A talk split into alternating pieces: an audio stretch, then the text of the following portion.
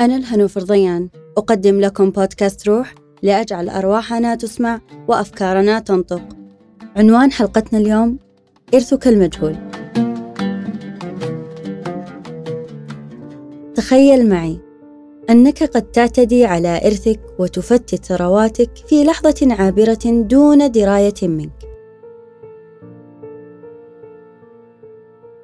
والبداية مع سبعين شخص تراوحت أعمارهم من خمسة إلى خمسة وسبعين سنة طبقت عليهم تجربة حيث تم سؤالهم كيف تريد أن تذكر؟ What do you want to be remembered for?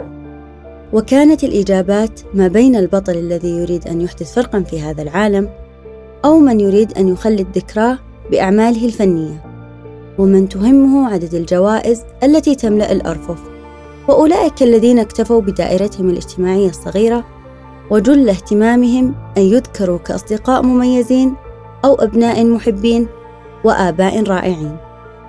ولعل أكثر ما تكرر عبارة أن يذكرني الناس أنني أحد المساهمين في رسم البسمة دائما. Somebody that brought a smile to other people's faces when I was alive.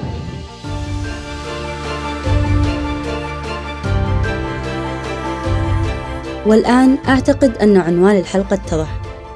فالإرث ليس كل شيء ملموس تبقى لك من أسلافك أو ما أنت مورثه لغيرك من مال وجاه بل إنه أعمق فالإرث من الممكن أن يكون فكريا فلسفيا وعلميا. لكن ما نعنيه في حلقتنا هو الإرث الأخلاقي. أعظم بصمة لك على هذا الكوكب. فتروى قصصك العظيمة والإنسانية في الوقت الذي لن تكون حاضرا لسردها. وماذا عن عدد الدعوات التي ستهدى لك يوما من الأيام؟ لأنك أحدثت أثرا بإحسان ليأتي بعدك أجيال يقتدون بك ويتوارثون ذلك. يحدث أن نحب أشخاصا نمجد تاريخهم ومواقفهم وتزداد تلك المحبة عندما نعرف أخلاقهم على الصعيد الشخصي والإجتماعي أو المهني. ولك أن تتخيل أن بعض هؤلاء الأشخاص لم نعاشرهم ولم نحظى بدقيقة واحدة معهم. وليس بالضرورة أن يكونوا في أعلى سلالم الشهرة.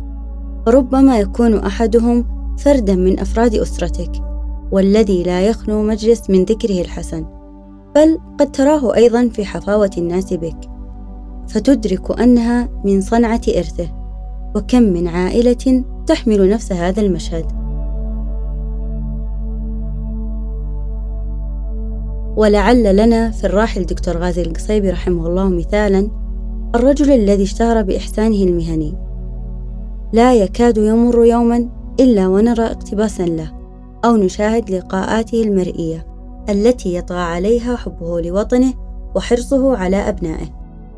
فيشجعهم في وقت كثر فيه تثبيط الهمم حتى إنك لن تجد بيتا يخلو من إرثه الذي يتضمن كتبه أو قصصه أو مواقفه مع أحد الأشخاص الذين سنحت لهم الفرصة بالعمل معه.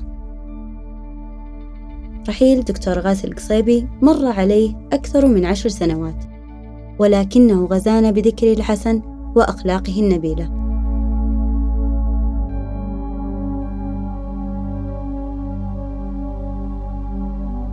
والآن نقف وقفة مع عالمنا الجديد.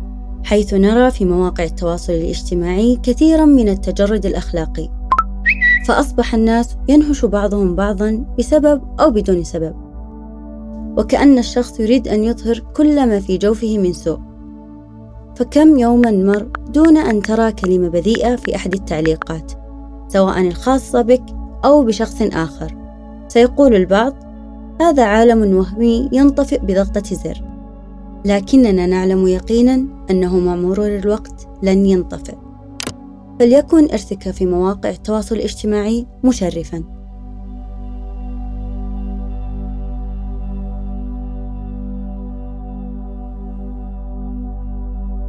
في أحد لقاءات تيد تحدثت كريستين بورث التي تدرس تأثير الفظاظة على الناس وكان قرارها في الدخول للمجال بعد أن تعرضت بنفسها للتنمر الوظيفي الفظ مما جعلها تقدم استقالتها بعد سنة من أول وظيفة لها.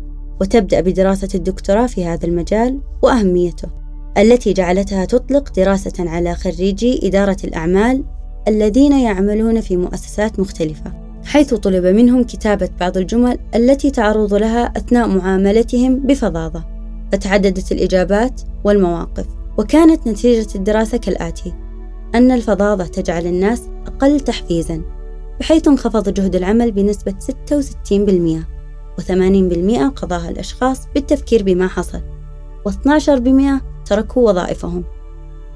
ولم تتوقف الدراسة هنا بل قاموا بدراسة أداء الشاهدين على تعرض أحد زملائهم في الفريق للإهانة.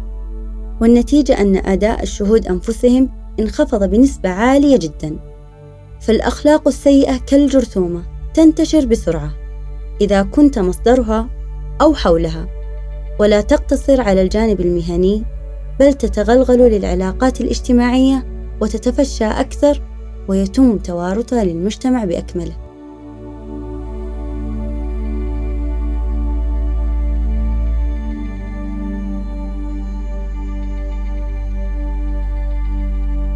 وهنا نصل لتكلفة السلوك السيء تكلفة كبيرة تبتدئ من استنزاف العواطف وتصل لمستوى تركيزنا وأدائنا.